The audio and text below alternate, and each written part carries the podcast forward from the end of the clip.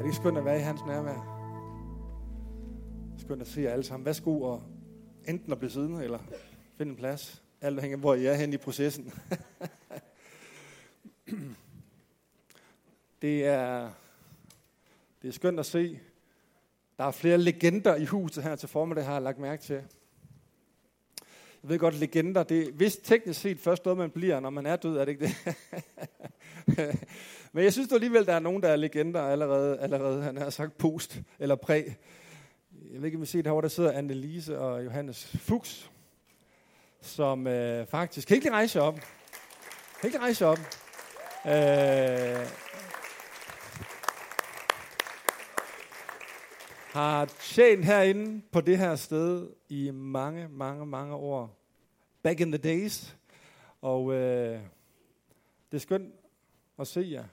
Øh, til jer, der ikke ved, hvem Alisa og Johannes er, så har de tjent som sagt ud for det her sted mange, mange år. Specielt også med et hjerte for misbrugere har Johannes lidt klippen og en masse arbejde blandt, øh, blandt misbrugere her i København. Og hans søn, Jesper Fuchs, deres søn Jesper Fuchs, så vi for et par søndage siden, var der nogen, der var her den dag, øh, og høre nogle af de stærke vidnesbyrd om, hvad Gud gør gennem Teen Challenge øh, rundt om i København. Og øh, det er skønt at se, at uh, den ild, der brændte og brænder sikkert stadigvæk i jer, den også brænder i næste generation. Og vi er så glade for det samarbejde med Teen Challenge og hele det arbejde. Vi har brug for at se, at uh, evangeliet rører ved mennesker på alle ender og kanter af vores samfund. Er det ikke sandt? Og særligt er der kald til os som kirke også at være i berøring med der, hvor smerten er. Uh, det I gør mod mine mindste, siger Jesus, det, det gør I mod mig. Og uh, vi har brug for ikke kun at være et fællesskab for hinanden og for dem, som sådan det gode småborgerlige Danmark, uden at jeg skal lægge det ned over jer alle sammen, men, øh, men at vi også er i berøring med, med der, hvor behovene og, er, er allerstørst. Så skønt, skønt at se jer. Jeg kan se, der er nogle legender her også. Dan og Gudrun Soldam. Øh, ja, de, siger, de siger sådan, nej, nej, nej, nej. Jeg kan lige rejse op også.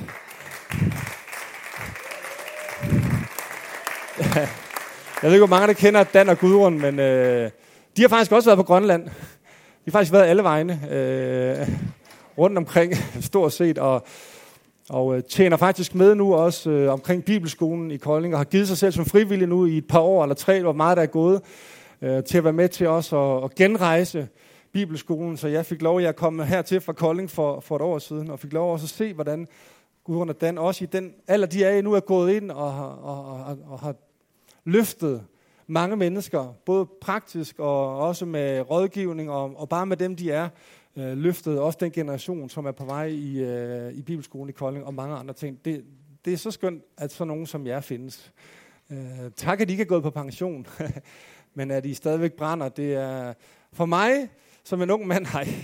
Øh, jeg, jeg, tænker, jeg tænker, det er godt, det er godt at se for sådan nogen, uanset hvor vi er henne i, øh, i vores alder, så er det godt at se, at troen holder også i den næste alder, er det ikke sandt? At tro ikke er sådan noget, der stopper på et eller andet tidspunkt, øh, men at ilden brænder fortsat, og at vi kan få lov at være med til at gøre en forskel i Guds rige, uanset hvad vores alder er. Så der er sikkert mange flere legender herinde, men øh, det var de to, jeg nævnte i dag. Øh, som sagt, jeg er lige vendt hjem fra, fra en kort tur, på Grønland. Hvor mange har været på Grønland? Det er alligevel en god håndfuld eller to her. Øh, Grønland er slet ikke, som man forventer. Det er, det er helt, helt, helt anderledes og storslået. Øh, jeg lød mig fortælle af en guide, da jeg var på en tur ude på indlandsisen, at øh, isen, som udgør 80% af Grønland, svarer til 14 gange Storbritannien. Så der er lidt is tilbage nu, skulle jeg lige hilse at sige. Uh, der er masser af forskere deroppe ude på isen, der er jo selvfølgelig ved at undersøge, om det smelter for hurtigt og alt det her. Det skal jeg ikke kloge mig på. Uh, men det er et gigantisk land, og uh, jeg fik lov at være med på en konference, uh, hvor Inukirken, som er sådan en sammenslutning af frikirker deroppe, var samlet til en konference i en by, der hed Sisimiut. Uh, det lærte jeg på den hårde måde, fordi jeg havde booket en billet til Nuuk. Men hvad ved jeg om Grønland? Altså, der er åbenbart mange lufthavne. Uh, så uh, jeg kom til Sisimiut og var med til konferencen der, og uh, oplevede jo en helt anden kultur, og et helt andet folk, som lever i en helt anden, helt, helt anden ramme, end vi gør, og med nogle helt andre udfordringer. Og øh, noget af det, der gør allerstørst indtryk på mig, det var at, efter jeg den første aften, det vender lidt tilbage til os, havde fået lov at mærke os og bede for noget af alt den smerte og håbløshed, som er, så var det fantastisk. Øh, tirsdag aften var der en lovsangsaften, og se de her grønlændere. de kan altså danse, det skulle jeg helst sige. Og det er med, det er med, med banner af den helt store... Øh, den helt store karakter der. Så hele, der jeg, jeg forstod aldrig, hvorfor der var så langt fra den sidste stolrække og så op til scenen. Men det fandt jeg så ud af tirsdag aften. Der, der skal danses, og når man tilbyder, så ligger man så fladt ned. Øh, og der, der er sådan en, en oplevelse virkelig af, af, af taknemmelighed over det, som, som, som Gud gør, ind i en, også i en, en, en kultur, der på mange måder øhm, også har sine helt egne udfordringer. Så spændende at få lov at, at opleve, og jeg skulle hilse fra John Østergaard, ja, der, der kender jeg, jeg sov i ski med ham i to dage, eller det føles næsten sådan. Øh, han sagde også til mig, Jacob, det bliver altså på missionærvis det her, så vi boede på sådan en lille hummer, der var to senge, og man kunne lige kante sig ind imellem, så der lå John og jeg og snokkede om kap. Og øh, jeg er sikker på, at vi, vi begge to synes, det var den anden, der snokkede mest. Um, jeg vil gerne, jeg, jeg, vil lige, jeg vil lige nævne det her også faktisk, øh, som I sidder på. Øh, vi har sådan en øh, kirkefamiliedag på Kongeland den 31. august. I der er gavet i fællesskab her, vil vide, at der traditionelt set er en menighedslejr på det her tidspunkt. Og Annette og Jakob Dirksen, som står for den her dag, vi snakkede om, hvad med at prøve at lave en hel dag, i stedet for en hel menighedslejr. Og det er så det, vi har kastet os ud i. Og øh, vi kan allerede mærke nu på tilbagemeldinger, sådan at det er nok, ikke, det er nok sidste år, vi gør det. der er rigtig mange, der savner mindeslejren, så øh, det, det er, nu prøver vi det her, og så vender vi nok tilbage til gode gamle dage. Øhm, men øh, hvis der skulle være nogen, der tænker, jeg kan simpelthen ikke leve uden at skal op og sove deroppe og grille på bålet og være med, så kan man faktisk kontakte Stine Lundbak. Øh, det står også på, og så kan man være med. Og det bliver sådan helt low-key. Man kan komme ind og få et værelse, og så finder man ud af noget hygge sammen fra fredag til lørdag, og, og sådan set også til søndag, hvis man vil det. Men ellers er I alle sammen inviteret sådan en hel dag. Vi starter om formiddagen, der går faktisk en bus herfra, så uh, kom op allerede kl. 10 og vær med. Vi har sådan en hel dag sammen, hvor vi om formiddagen er sammen som kirke, taler lidt om, hvor vi er hen som kirke, og hvor vi er på vej hen. Jeg tror, jeg har tegnet for nogle af jer i hvert fald et billede af, at vi nok som kirke er et sted nu, hvor vi er ikke, vi er ikke der, hvor vi var. Vi er ikke det, vi engang var, men vi er heller ikke rigtig blevet til det, som vi skal være. Så vi sejler lidt rundt derude på åbent hav, og det er et spændende sted at være. Øh, og det skal vi snakke lidt om på den her lejr. Hvordan, øh, hvordan, hvordan navigerer vi som kirke i en tid, hvor der sker store forandringer, og nu er vi faktisk tre kirker, der er sammen med Valby og Lyngby, som nu officielt også har har meldt sig under fanerne, og vi skal til at lære at være en kirke med tre lokationer, og alle de her mange spændende ting, der foregår. Det har vi tid til at sætte os sammen og snakke om og blive udfordret af. Og så bliver der dåb. Er nogen, der skal døbes? Jeg kan sige, at der er to allerede, der har meldt sig. Så øh, hvis øh, ikke du er blevet døbt, så kunne det måske være en anledning til at øh, lade dig døbe. Det er en helt naturligt efter, eller helt naturlig øh, handling at gøre. Hvis du tror, så, øh, så er det næste helt åbenlyse også at lade dig døbe, så det bliver der chancen for at komme og tage fat i mig, hvis du gerne vil døbe, så finder vi ud af det også. Har I jeres bibler med? Kan I holde varmen? Jeg vil gerne sige noget i dag fra Kolossenserbrevet, kapitel 2. Øhm, kapitel 3 er det faktisk, og øh, finder jeg det lige frem her. Snæk, kan du give mig den der klikker dernede? Den skal jeg lige bruge, kan jeg. jeg gerne læse faktisk en ret stor skriftpassage, og så sige lidt, uh, lidt om det. Jeg kaldte det kampen i garderoben. Og det er derfor, jeg har taget en jakke med, selvom det, det, det er alt for varmt, så, uh, så er det min garderobe her for formiddag. Men uh, lad os prøve at læse sammen, uh, hvad der står i kapitel 3. Jeg læser faktisk helt fra vers 1 og frem til og med vers 17, så I får en ordentlig skriftpassage her til formiddag. Er det okay? At Guds ord får lov at snakke lidt for sig selv også, og så skal jeg knytte et par kommentarer til det bagefter. Okay, der står sådan her. Skal vi se, om den her den virker. Nu hvor I ligesom Kristus er blevet oprejst til nyt liv. Jeg elsker, at Bibelen taler om liv. Amen. Der er altid masser af liv øh, i Bibelen. Så skal I lægge vægt på de værdier, som kommer ovenfra, hvor Kristus sidder på tronen ved Guds højre hånd. Læg vægt på den himmelske verdens værdier, ikke de jordiske. I er jo som døde over for denne verden, og jeres nye liv er baseret på åbenbaring fra Kristus, som er hos Gud. For denne verden er den slags et mysterium.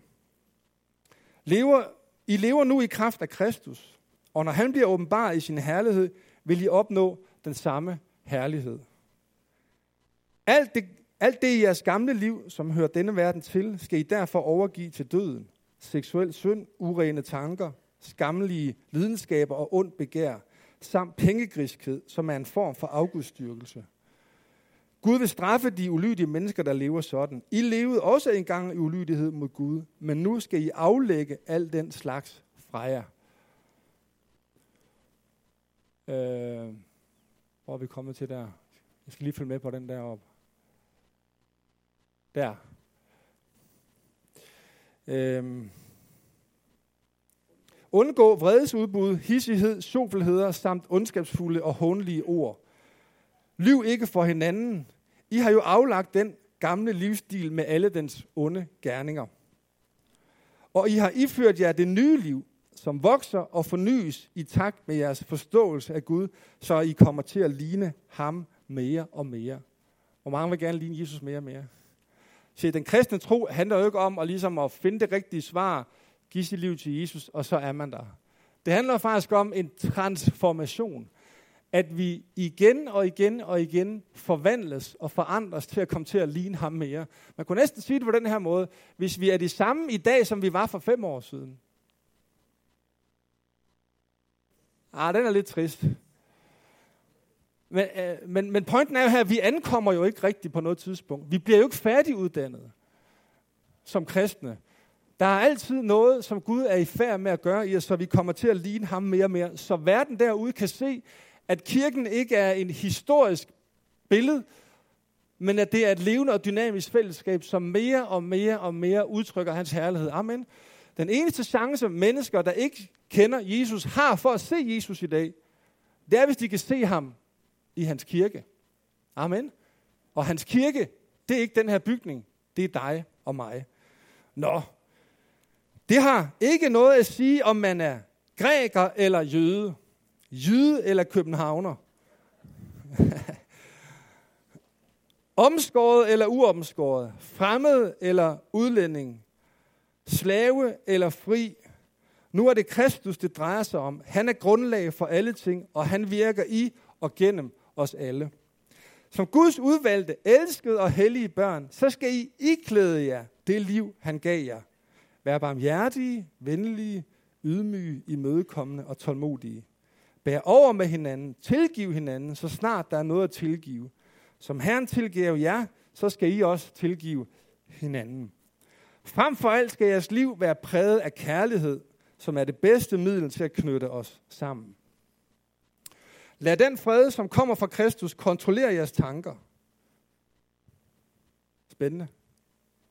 Lad den fred, som kommer fra Kristus, kontrollerer jeres tanker. Hvad kontrollerer dine tanker? Hvad ligger du og tænker på, når du lægger hovedet på puden om aftenen? Hvem styrer dine tanker? Og oh, anyways, I bliver jo kaldet til at leve i fred som lemmer på samme leme. Vær altid taknemmelige. Lad Kristi ord få lov at fylde meget. Det er derfor, jeg læser så meget i dag. Lad Kristi ord få lov at fylde meget i jeres liv, så I kan undervise og vejlede hinanden med hans visdom. Syng lovsange, salmer og åndelige sange med taknemmelighed i hjertet til Gud. Lad alt, hvad I siger og gør, være motiveret af lydighed mod Kristus og taknemmelighed til Gud Faderen for alt, hvad I har fået igennem Kristus. Amen. Lad alt, hvad I siger og gør, være motiveret af lydighed mod Kristus og taknemmelighed til Gud Faderen for alt, hvad I har fået gennem Kristus. Wow. Se, terminologien her handler jo sådan set om, det er derfor, jeg kaldte det kampen i garderoben. Det handler om, at jeg er helt misundelig på den der. Der er nogen, der har tænkt sig om. Der har en fane med der. Det handler faktisk om at aflægge nogle ting. Og iklæde os nogle ting. Der er billedet øh, fra garderoben. At billedet egentlig handler om, at der, der er noget, vi skal tage af. Der er noget af det gamle liv, som ikke længere skal være der, og så er der noget nyt, som skal tages på. Og der er en bestemt oversættelse, der hedder The Message, som jeg nogle gange citerer fra, som jeg synes har nogle sjove, øh, nogle gange lidt skæve, nye formuleringer på tekster, vi måske har læst mange gange. Og bare lige for at få lidt begreber fra, fra The Message øh, version af den her skriftpassage, bare lige læse en lille smule her, det er ikke særlig meget. Der står sådan her, nu har jeg så oversat det tilbage til dansk. Lad være med bare at tage det på, du lige har lyst til. Det er et liv, som er formet af ting og følelser, og ikke af Gud. Nu skal I tage det på fra den nye garderobe, som Gud har udvalgt for jer. Hvert stykke tøj, hver værdi i jeres nye liv, er personligt designet af Gud med hans label på. Hele den gamle garderobe er overflødig og unødvendig. Hvor længe er det siden, du har været igennem dit tøj derhjemme? Har du det nogenlunde sikkert sådan ligesom mig, at mindst 50 procent af det, der ligger inde i skabet, det tager du aldrig på? Eller er det kun hjemme hos mig, at der ligger sådan en bunke af t-shirt ned, som jeg når aldrig ned til dem. Og jeg er sikker på, at, øh, at hvis jeg tog dem, tog dem frem, så ville jeg tænke, ikke i dag. Der kan, lige være, der kan lige være de der tilfælde, hvor ens yndlings-t-shirt, de er til vask. Så kan man selvfølgelig blive nødt til at, at, at, at trække en af de der frem, som man ellers, ellers, ellers kun bruger til at male i. Jeg har simpelthen sådan en hel bunke med maler-t-shirts. Jeg kommer jeg kom aldrig til at male så meget, men, øh, men sådan er det. Men, men et eller andet sted er pointen jo, at hver gang, og nu bruger jeg billedet om hver morgen, men i hver situation, hver, hver, hver tidspunkt i livet, hvor livet rammer os, eller vi, vi står i, i bestemte situationer, eller i bestemte relationer, så har vi jo muligheden for at bestemme, hvad er det så, vi iklæder os, og hvad er det, vi tager af os. Det er jo faktisk den, øh, den, det, der adskiller os fra, fra dyr. Det er, at vi har rent faktisk mulighed for at beslutte for, hvordan vi reagerer på omstændigheder. Er det sandt? Vi er ikke bare dyr med instinkter. Vi kan ikke bare sige, jamen sådan er jeg, fordi vi far i flæsket øh, på hinanden instinktivt. Nej, som mennesker har vi rent faktisk muligheden for at stoppe op og beslutte os for, hvordan reagerer vi. Hvad er det, vi iklæder os, og hvad er det, vi tager af? Hvad er det, vi vil lade siddende? Vi har ansvaret for det i enhver situation. Og øh, vi kan jo spørge os selv, skal jeg så iføre mig den tålmodighed, som jeg dybest set håber på? Hvor mange har bedt om nogensinde om mere tålmodighed? Ja, og, og, og, og vi ved jo godt, at inde i, inde i garderoben, hvis vi, skal, hvis vi skal snakke om, at Gud i Kristus Jesus har tilkøbt os en ny garderobe, så findes der jo tålmodighed. Det er jo sådan en god, en god dyd, som, øh, som vi kan tage på os. Vi ved godt, den findes i garderoben. Spørgsmålet er bare, tager vi den på? Eller bliver det den sure, gamle sweater af bitterhed, eller hvad det nu kan være, som alligevel kommer til at skinne igennem, som man har haft på i 20 år, som man udmærket godt ved ikke klæder en mere. Skal jeg så iklæde mig den der tilgivelse over for mine kollegaer, eller og aflægge retten til at være såret og være skuffet, eller, eller, eller, eller hvad gør jeg? Skal jeg så iføre mig sådan en positiv måde at tale om mine medmennesker på, og så lade den der bagtagelseskjorte hænge ind i garderoben? Vi bestemmer jo, er det ikke sandt? Vi vælger jo, hvad der kommer ud af vores mund. Vi vælger, hvad for nogle ting vi sætter i handling. Man taler om, at man godt kan handle i affekt. Ja, og det siger jo et eller andet om, at man kan være i så presset situation, at man måske i virkeligheden gør noget, der ikke var tilsigtet.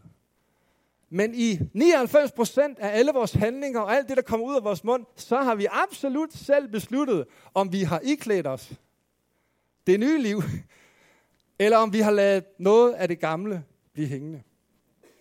Og jeg tror, at de fleste af os, sådan har jeg det i hvert fald, jeg kan godt lide tanken om at iklæde mig noget nyt. Jeg kan godt lide tanken om, at, at jeg synes, det er nogle meget spændende ord fra, fra Eugene Petersens oversættelse, at Gud han har givet os en helt ny garderobe. Jeg synes, det er en meget skøn tanke. Øh, jeg kan godt lide, når der hænger nyt tøj øh, i skabet derhjemme. Jeg, jeg kan også godt lide, jeg kan godt lide tanken om, at jeg på en eller anden måde, at Gud kan hjælpe mig til at iklæde mig noget af det, som hører hans rig til, så jeg kommer til at ligne Jesus mere. Amen. Hvor mange vil ikke gerne være mere venlige? Hvor mange vil ikke gerne være mere tålmodige? Hvor mange vil ikke gerne være mere overbærende? Er der nogen, der bare sidder og tænker, ej, det er ikke noget for mig? Det, jeg bryder mig ikke om sådan noget, sådan, noget, sådan noget venlighed der. Det er ikke lige noget for mig. Jeg tror, vi alle sammen i virkeligheden gerne vil tage noget nyt på. Jeg tror godt, vi kan op lige tanken om, som er hele temaet her i Kolossenserbrødets kapitel 3, at vi er oprejst til nyt liv. Amen. At det gamle egentlig er forbi, og noget nyt er blevet til, og vi faktisk kan iklæde os et nyt liv. Men problemet er, at vi kan ikke rigtig lide tanken om, at vi skal afklæde. Vi kan ikke rigtig lide tanken om, at vi skal dø fra os selv. At der er noget, som, som på en eller anden måde, det, det, det, det gør jo ondt at dø fra sig selv. Det gør jo ondt at aflægge nogle ting, som måske i virkeligheden på en eller anden måde er blevet integreret i vores personlighed og i vores mønstre og vores måde at være mennesker på. Jeg tror, jeg har nævnt det før, og jeg er glad for altid at skal pege på amerikanerne. Men der er undersøgelser i USA, der viser i nogle sammenhænge, at der ikke rigtig er nogen forskel på, menneskers måde at opføre sig på, uanset om de kommer i en kirke og løfter hænderne og lægger penge i tiende kurven, eller om de ikke gør. I bund og grund er etikken og moralen den samme. Der er vi jo heldigvis anderledes i Danmark. Særligt i Københavns Frikirke. Hvis du skulle være ny her, så kan jeg sige, at du er ankommet til en særlig hellig flok. Øh, og, og, og vi vil meget gerne hjælpe dig ind i det her nye liv, som vi fuldstændig har styr på. Jeg håber, du kan høre, jeg håber, du kan høre ironien. Men måske, måske kan kristendom godt nogle gange bare være, at vi iklæder os en god vane om at gå i kirke, og, og måske også tilegner os nogle nye holdninger, nogle nye måder at anskue verden på, og vi som kan se og forstå, at verden kommer, den er ikke, vi er ikke fra, vi ikke, øh, kommer ikke ud af, af, fra aberne, eller, eller Big Bang, vi kan godt, og, vi, og nu tror vi er blevet skabt, og der, man kan sagtens tilegne sig sådan helt nyt verdensbillede, tage sådan en fin jakke på og gå i kirke, øh, og gå hjem igen, og så kan der nedenunder udmærke sagtens sidde alle de gamle tøj. Og hvis vi i stedet for aflægge os, det er det, der er rækkefølgen i Kolossenserbrød her, i stedet for at aflægge os det gamle først, for så jeg kommer til at gøre det her mange gange, kan I mærke det, i stedet for at aflægge os det gamle og iklæde os noget nyt, så kan vi komme til bare at tage noget henover. På med noget barmhjertighed, på med noget venlighed, på med noget ydmyghed og noget tålmodighed, og det ser godt ud på overfladen. Lige indtil vi bliver presset nok, så viser det sig, hvad der bor nedenunder. Paulus, ja, hans retorik øh, i, i, i Romerbrevet er sådan her. Hvem skal dog fri os fra den her evindelige kamp? Det gode, som jeg gerne vil, det får jeg ikke gjort. Og det onde, som jeg ikke vil, det kommer jeg til at gøre. Er der nogle mennesker til stede i Københavns Frikirke her til morgen? Det gode, som jeg gerne vil, det får jeg ikke rigtig gjort. Jeg får ikke rigtig taget det der på. Og det onde, som jeg egentlig ikke vil, det jeg egentlig gerne vil tage af mig, det får jeg ikke taget af mig. Hvem skal dog fri os? spørger Paulus. Og med udgangspunkt i lige det, det sidste vers her, så vil jeg gerne bare nævne tre ting, som jeg tænker kan være godt at tage med, når vi skal prøve at komme til faktisk at leve det her nye liv. Det er jo det, Kristus har købt os til. Amen. Han har jo oprejst os til nyt liv, for at vi kan, som vi læste, så vi langsomt og stille og roligt kan komme til at ligne ham mere og mere. Og det er en proces, vi kalder det discipleskab, eller, eller helliggørelse, eller hvad for nogle ord vi nu har brugt for det hen ad vejen i kirkehistorien, så er det en proces, der handler om, at vi faktisk bliver ved med at indgå i en relation med Gud, hvor han får lov til at tage noget af det gamle af os og iklæde os noget nyt. Så lad mig prøve at starte bagfra. Teksten her, lad alt, hvad I siger og gør, det, det, er, det, er, det er konklusionen fra Paulus i, øh, i kapitel 3 her. Vær motiveret af lydighed mod Kristus og taknemmelighed til Gud Faderen for alt, hvad I har fået igennem Kristus. Jeg vil gerne starte bagfra. Hvad er det, vi har fået adgang til igennem Kristus?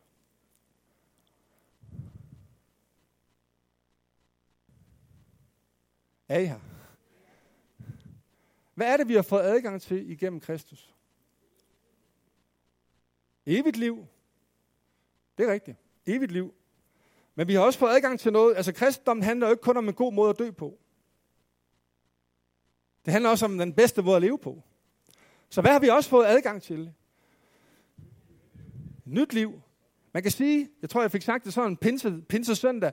Påsken handler om, at Gud rent faktisk har givet os muligheden for at leve et nyt liv. Amen. Han har brudt syndens og dødens magt. Han har udstillet ondskaben. Det, det står også i Kolossenserbrevet, at uh, det anklagende gældsbrev er ikke længere. Vi er fri. Amen. Der er ingen fordømmelse i Kristus Jesus. Så med, med, med påsken, med Jesu død og opstandelse, der købes vi fri til det nye liv. Pinsen siger os, at Gud har givet os helgen til rent faktisk at udruste os til det nye liv. Amen.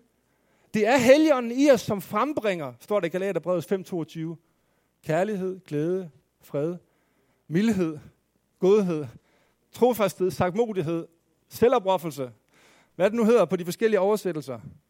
Så, så det, som vi har fået adgang til igennem Jesus Kristus, da han sender helgen til os, det er rent faktisk, at den samme kraft, som oprejste Jesus fra graven, bor i os. Amen. Så ikke længere er vi blevet tilkøbt til et nyt liv, og så bare blevet overladt til os selv med vores egen kød og vores egen syndighed, men vi er rent faktisk blevet betroet helgenen som en kraft i os til rent faktisk at udruste os til det nye liv. Til rent faktisk, at, at, at i os, så vi indefra og ud kan begynde at tage form. Der er ikke noget, hvis først vi begynder at gøre det omvendt, så det er udefra og ind, så bliver det rigtig svært at komme til at ligne Jesus mere. Hvis det kun handler om at tage alle de rigtige ting og de rigtige meninger og de rigtige holdninger på, så har vi i, i sidste ende nogle farisæer, der kan sige det rigtige, mene det rigtige, bede det rigtige, men indeni er de ikke blevet transformeret. Jesus siger, at det, der gør et menneske beskidt, det er jo det, der kommer indfra. Gør et menneske uren. Så helligånden i os giver os styrke og kraft. Det tog mig år at finde ud af, at helligåndens kraft i os rent faktisk kan give os styrke til at træffe gode beslutninger, når vi træder ind i garderoben. Når vi står i de der øjeblikke i livet, så kan vi rent faktisk, så er der rent faktisk en kraft i os, som kan hjælpe os til at tage det gode valg. Amen. Til rent faktisk at bryde nogle af de der mønstre i vores liv, som vi ellers hænger fast i. Ting, som jeg troede, jeg var bundet af, har jeg oplevet, at ved Helligåndens kraft, så er det muligt at komme fri. Amen. Det kan ikke nytte, når vi bare som mennesker siger, jamen sådan er jeg bare. Jeg er bare sådan en vred gammel en. Jeg er bare sådan en, der bliver meget hurtigt vred på mine børn. Det må de bare lære dem at leve med. Jeg tror rent faktisk, at Helligåndens kraft i os er en, er en mulighed for os i at aflægge noget af det, som rent faktisk holder fast i os, og så tilegne os noget nyt. Amen. Det er den kraft, som, øh, som Helligånden... Nogle gange så tror vi, at Helligåndens kraft, det er, sådan, det er sådan noget, der er kommet for, at vi så skal kunne profetere og bede for de syge. Det er det også. Men det er også en kraft, som bor i os til forvandling af vores liv, til vi kan bruge mandag morgen, når vi træder ind i garderoben, mandag morgen, når udfordringerne møder os, eller vi møder os op på arbejde, og den samme mønster, som vi plejer, lige pludselig rejser sig i os. I psykologien, der taler man om indlært magtesløshed. Eller tillært hjælpesløshed. Jeg tror, jeg har vist nogle af jer det her før, men det tåler nok en gentagelse. Og, og, det, og jeg lærte det for, om det for nogle år siden, det er mange år siden, det er 20 år siden, hvor Jeanette er, at vi var i Nepal. Og der var vi ude og besøge sådan en elefantfarm her. Først var vi ude og... Og punkt 1 her, det er ifører jeg kraften fra det høje. Der skal vi lige lige tilbage her. Der. der det er Jeanette er i vores unge dage. Det er os, der sidder med de hvide øh, hatte på der. Øh, sådan kunne man også se ud. Øh, med, med sandaler og hele gøjemådet der. Og, øh, og øh, vi var ude og, og så kom vi til den der øh, elefantfarm, hvor de så opdrættede de her elefanter. Og, øh, og det jeg så, det var kæmpe store hanelefanter, som var spændt bare til sådan en lille træstup. Og jeg tænkte, det går fuldstændig galt det der. Jeg tænkte, jeg har set film, og nogle af jer har set film, hvor elefanter rykker hele træer op med deres snabel, har ikke set det, og kaster rundt med, de bruger dem til at skove træerne, øh, eller øh, nogle steder. Jeg tænkte, sådan en kæmpe hanelefant, der bare er spændt til sådan en, en, en, en lille afskåret stup der, det går da helt galt. Og så fortalte de de der elefantpasser der, nej, nej, nej, nej, fordi når de er små, ligesom den der lille elefantunge, så bliver de spændt fast til træstuppen. Og så prøver de de første mange år, det er egentlig ikke særlig humant, men så prøver de faktisk at komme fri. Og en lille elefant på 2, 3, 4, 500 kilo kan ikke rive sig fri af den der stup, som øh, har rødder. Og når de har gjort det i nogle år, så finder de ud af, det kan man ikke. Og så stiller de sig helt stille. Og så vokser de sig store. Og så vokser de sig endnu større. Og lige pludselig vejer de to tons. Og nu skulle det være en smal sag for sådan en elefant at rive den løs. Men den har indlært magtesløshed eller tillært hjælpesløshed. Den ved ikke, at den kan. Den tror ikke, at den kan. Jeg, jeg har set et eksperiment også, hvor man øh, i et, i et øh, akvarie deler akvariet op i to. Og hvis fiskerne har været vant til at kunne svømme fra den ene ind til den anden, og man så deler det op i to, så begynder fiskerne at svømme ind i i det der nye øh, adskillelse, der er kommet ind. Og på et eller andet tidspunkt, så holder de op. Og så kan man faktisk tage glasset op igen, og så svømmer de ikke forbi midten. Fordi de tror ikke, man kan. Indlært magtesløshed, eller tillært hjælpesløshed. Kunne man forestille sig? Kunne man forestille sig, at nogen af os har ting i vores liv, vi har forsøgt at aflægge os? Ting i vores personlighed, kampe, mønstre, som vi har forsøgt at aflægge os, men vi har ikke rigtig lykkes med det. og efter at have prøvet det mange gange, og har bedt om tålmodighed mange gange, og alligevel eksploderet næste dag, på et eller andet tidspunkt, så er det som om, vi tænker, jamen det er nok bare sådan, jeg er.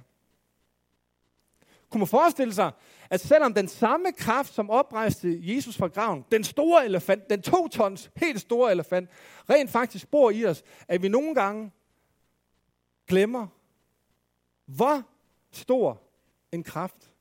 Det er jo Paulus' bøn for menigheden i Efesos. Åh, jeg beder om, at I må få visdoms- og åbenbaringsånd, så I må forstå, hvor rig på herlighed den arv er, som man har til og hvor stor og mægtig den kraft er, som oprejste Jesus fra. Det er den samme kraft, som oprejste Jesus. Kunne man forestille sig, at der er nogen af os, der, der, der er endt med at tænke, at helgen er sådan en lille elefant, der måske hjælper nogle andre, og måske hjælper nogen på Grønland. Den første aften, da jeg var deroppe, jeg, jeg ved ikke, hvad, jeg ved ikke, nogle gange, når jeg kommer ud i sådan en anden kultur, og man skal tale, jeg ved ikke, hvad man skal sige. Fordi det er bare så anderledes. Og jeg fik på hjertet at dele en beretning med den, og på et tidspunkt så sagde jeg, jeg har en fornemmelse af, at der er nogen af jer, der har holdt op med at bede store bønder. Det, der er nogen af jer, der har holdt op med at bede de store bønder for det, som virkelig fylder i jeres liv. Vil I ikke komme herop, alle jer, sagde jeg, som har holdt op med at bede de store bønder? det, jo, det skulle jeg have gjort, men altså, vi skulle, altså, vi, der var i hvert fald 11, inden jeg gik derfra. Der kom 100 mennesker op. Noget af den stil. Ud af 150 og høre tyngden af udfordringer. Ting, som de for mange år siden var holdt op med at turde tro på, at Gud kunne gøre noget ved. Og var det skønt at få lov at velsigne og opleve ægteskaber, der var brudt, som blev hele. Skuffelser, håbløshed. Der var så meget tårer i det rum, at jeg oplevede bare, at Gud gjorde noget helt fantastisk. Jeg må gerne bare sige, vi skal huske og iføre os hver morgen kraften fra det høje. Amen. Lukas han beskriver det i, i hans evangelie kapitel 24. Der siger han sådan her, bliv i byen, det siger han til dem inden, øh, inden pinsedag. Bliv i byen, indtil I bliver iført kraften fra det høje. Og mange herinde er fyldt med Guds ånd. Bibelen siger, at hvis vi tror på Jesus, så er vi fyldt med Guds ånd. Det tror jeg, vi er en gang for alle. Det er ikke sådan, vi skal refyldes. Eller. Men jeg tror nogle gange, vi har brug for, og måske har vi brug for det hver eneste dag, og i forskellige situationer, at minde os om, hvad det er, vi er fyldt af. Og måske har vi brug for den øvelse en gang imellem, inden vi går ud i livet og siger, tak Jesus, at jeg er blevet iført kraften fra det høje. Jeg går ikke ud i livet her, bare med min egen styrke. Ikke ved min, ikke ved noget menneskestyrke eller kraft skal det ske, men ved min ånd, siger herskars herre, at vi iklæder os hans ånd hver eneste dag. Ikke kun søndag, inden vi skal i kirke, eller på vej hjem fra kirke, men mandag morgen, tirsdag morgen, tirsdag eftermiddag. Når vi skal have den der svære snak med vores børn, eller vores ægtefælle, eller vores kollega. Hold fast, mand, hvor beder jeg gang, mange gange bønder på vej til samtale med mennesker. Gud, I, I fører mig kraften fra det høje. Jeg ved ikke, hvad jeg skal sige. Gud, hjælp mig igen her også i forhold til mine egne børn. Hjælp mig Gud. Fyld mig med visdom. Fyld mig med noget. Fyld mig med barmhjertighed. Hjælp mig. Og hvad har jeg brug for, at det ikke bare er min egen lommefilosofi, eller mit eget smerte, eller min egen kamp med tingene, men at jeg får lov at opleve, at der er en kilde i mig, som vidunderligt kan være med til at skabe håb i mit eget liv og omkring mig. Amen. Punkt 2. Ifører jeg og lydighed mod Kristus. Ah, nu er det sommer, ikke? Og vi skal hjem og drikke kolde drinks på verandaen. Eller hvad vi nu skal. Kold mælk selvfølgelig. Øhm.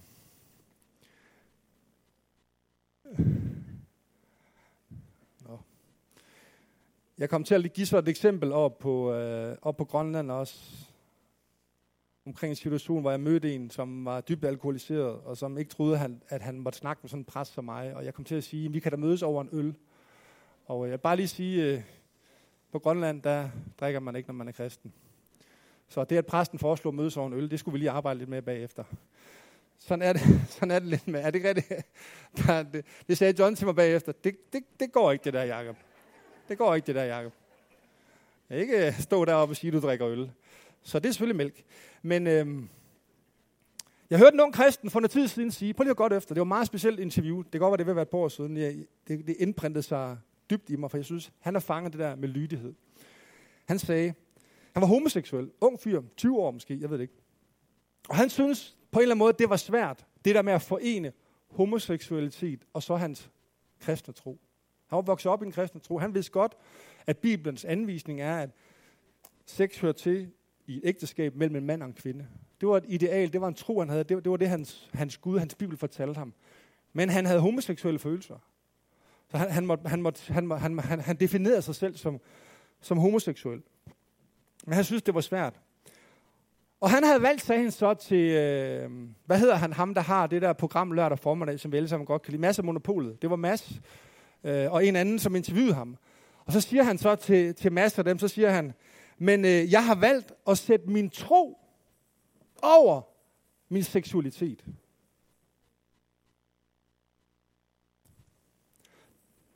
Og han sagde, den unge mand her, og det kan, det kan jeg faktisk ikke helt forstå, at folk omkring mig har svært ved at, at, at, at, at, at respektere. Se, når han træder ind i garderoben hver morgen, velviden at hans følelser siger, at han er tiltrukket af mænd, så tog han lydighed på. Og så lod han hans tro trumfe hans følelser. Se, det er ikke særlig tidsvarende. I vores tid, der er det vores følelser, der får lov fuldstændig at trumfe alt andet. Selvfølgelig ikke jeg herinde, men for mange mennesker. Og så fordi vi føler det, så er det rigtigt. I stedet for at lade lydighed mod Guds ord, og lægge vores følelser ind under. Så han aflagde, det var, han aflagde hver dag sin ret til at praktisere, eller sin i hvert fald hævd, hvor den danske ret til at praktisere hans homoseksualitet. Og så tog han lydighed mod Kristus på. Og han, han sagde, folk fatter mig ikke, sagde Og, og, og masser hans, øh, hans, hans kammerat, de fattede det overhovedet heller ikke. Hvordan i verden, altså de kunne slet ikke få det til at give mening, at troen på en eller anden måde kunne trumfe hans følelser. Se, hver morgen, når jeg træder ind i min garderobe, so to speak, efter at minde mig selv om kraften fra det høje, for ellers bliver det bare en kamp med mig selv, så prøver jeg at iføre mig lydighed mod Kristus. Og hvis ikke jeg gør det, og kigger på min budgetkonto i løbet af dagen, så holder jeg straks op med at betale tiende. Fordi tiende, jeg ved ikke om du ved, hvad det er, giv en fast indkomst, den første krone, til Guds rige, til den menighed, som du kommer i. Det er jo ikke noget, jeg gør, fordi jeg simpelthen bare føler for det. Jeg tænker, der er så meget overskud på kontoen hver morgen, jeg tænker, jeg må simpelthen af med noget af det, det kan kun gå for langsomt. Ind, der, der må være nogen, der har brug for dem. Kirken har selvfølgelig altid brug for dem, så ind med dem. Nej. Hvis jeg skulle lade mine følelser og, og budget og, og, og regnearkene definere, så holdt jeg så straks op med det. Men jeg vil gerne der sætte min tro og min lydighed over mit regneark. Tiende handler om, siger, står der i, i 5. Mosebog, kapitel 26, det handler om at vise, det handler om at sætte Gud på førstepladsen. Det er det, tiende handler om. Har Gud førstepladsen, eller hvad plads har han? Får han den første krone, eller får han måske den sidste krone?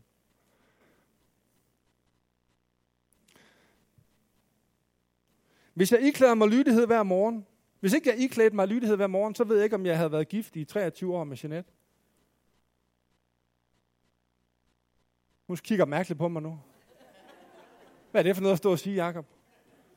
Nå, men altså, jeg der har været gift længere end, end seks måneder, ved da godt, at kærlighed er der også et valg, vi træffer hver eneste dag. Er det ikke rigtigt? De fleste dage er det heldigvis utrolig nemt, det kommer helt af sig selv. Men der er der også dage, hvor, det, hvor troen og lydigheden skal sættes over, hvad jeg lige føler den dag. Er det rigtigt? Og at jeg ikke lader mine følelser vandre afsted med mig og tænke, nu er det også bare for meget, og nu kan det også bare være nok. Men at vi igen og igen kommer ind og tager lydighed på og siger, jeg vil være tro. Amen. Over for mit løfte, over for Jeanette, og over for Gud, som har velsignet vores ægteskab.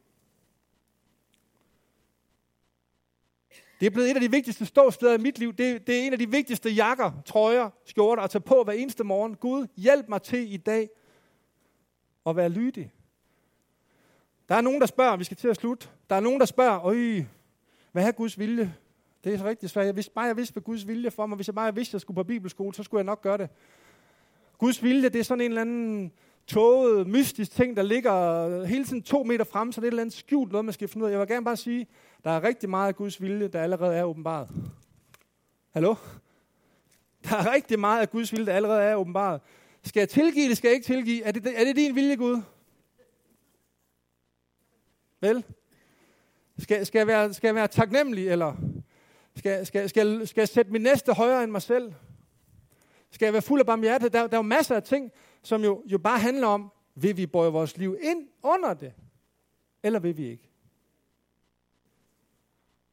Og noget, en af de ting, der er blevet allervigtigst for mig, som jeg er kommet frem i livet, det er, at jeg har lært efter mange års kamp med min vilje, den første og største kamp tog jeg, da jeg sagde ja til at blive præst, fordi det var absolut ikke noget, jeg havde lyst til. Absolut ikke. Og det var ikke, fordi min far har været præst. Eller også var det. Det ved jeg ikke. Det er en anden lang snak, jeg får en anden dag. Men lige siden har jeg bare oplevet, det bedste sted at være, det er i Guds vilje. Og Guds vilje er for 90% af det vedkommende allerede åbenbaret. Lad os nu være lydige over for det. Lad os nu være et folk, der tager lydigheden på. Iført kraften fra det høje, så giver han os styrke til rent faktisk også at leve i overensstemmelse med hans ord. Begår vi fejl hele tiden? Lydighed mod Kristus, det er ikke at være fejlfri, men det er at have den samme kurs og den samme herre, og at være ledt af hans vilje og ikke vores egne følelser.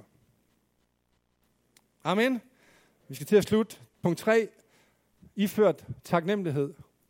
Lad alt, hvad I siger og gør, være motiveret af lydighed mod Kristus og taknemmelighed til Gud Faderen for alt, hvad I har fået igennem Kristus Jesus.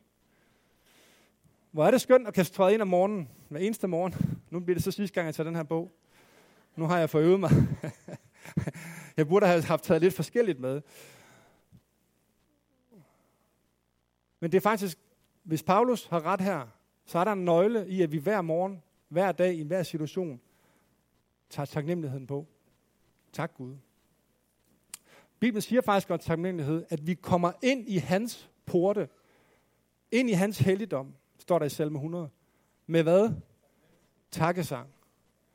Enter his gate with thanksgiving. Og, og Eugene Peterson, som jeg har nævnt nogle gange, han oversætter sådan her. Han, han siger, enter ind, øh, han siger et eller andet med, med, med kodeordet tak. Han siger, kodeordet til Guds nærvær, det er tak. Hvad fylder os hver eneste morgen? Jamen sådan som mit sind er skruet sammen, og sådan som tingene foregår i mit liv, så er jeg nødt til at iføre mig taknemmelighed hver morgen. Ja, nu er jeg så ret vild med at cykle, og jeg cyklede her ind til morgen også. Det tager cirka 17 minutter, hvis man ikke vil svede for meget. Hvis man godt vil svede, så jeg gør det på 13. Men det er synd for jer andre. Øhm, hvis jeg skal lukke sådan, som jeg gør, hvis jeg gør det på 13 minutter. Og ved der være 13 minutter eller 17 minutter, hvor er det mange minutter at sige tak? Her til morgen kørte jeg alle 17 minutter og bare tog min taknemmelighedsjagt på. Tak Gud for min underlige familie. Jeg nævnte alle fire børn og min kone, som jeg er rigtig glad for. Vi er snart ved gift i 23 år. For jer, for det at være kommet her, for Guds fantastiske visdom, for hans nåde og for hans kærlighed. Og jeg, og jeg, jeg, og jeg, jeg ville jo ønske, at jeg skulle cykle i 55 minutter. Der er så meget at sige tak for. Også midt i en tid, hvor der er udfordringer og hvor tingene er svære. Må Gud hjælpe os til at være et taknemmeligt folk, som tilvælger taknemmeligheden hver eneste morgen. Det forandrer vores måde at se os selv på. Det forandrer vores måde at se Gud på. Hvis vi siger tak. Det positionerer os et sted, hvor den vækst og den forvandling, som vi længes efter i vores liv, kan finde sted på en mere afslappet og uanstrengt måde. Fordi vi med vores taksigelse løfter vores blik til ham, og bliver optaget af hans godhed og hans kraft og hans storhed, og får blikket væk fra vores egne omstændigheder og vores egne begrænsninger. Amen. Held og lykke derude i garderoben. Må Gud hjælpe os til at blive ved med at aflægge og blive ved med at iføre os det nye liv. Vi lever i en verden, som i den grad har brug for at se, at det med Jesus, det fungerer mandag morgen. Folk er ligeglade med, hvad vi laver herinde søndag eftermiddag. men at det fungerer mandag morgen ude på vores arbejdspladser. At der rent faktisk er en kraft fra det høje, vi kan iføre os. At vi kan være lydige, at hans ord er noget, vi kan bøje os ind under, og det virker. Og der er en taknemmelighed. Så kan vi være et fantastisk folk.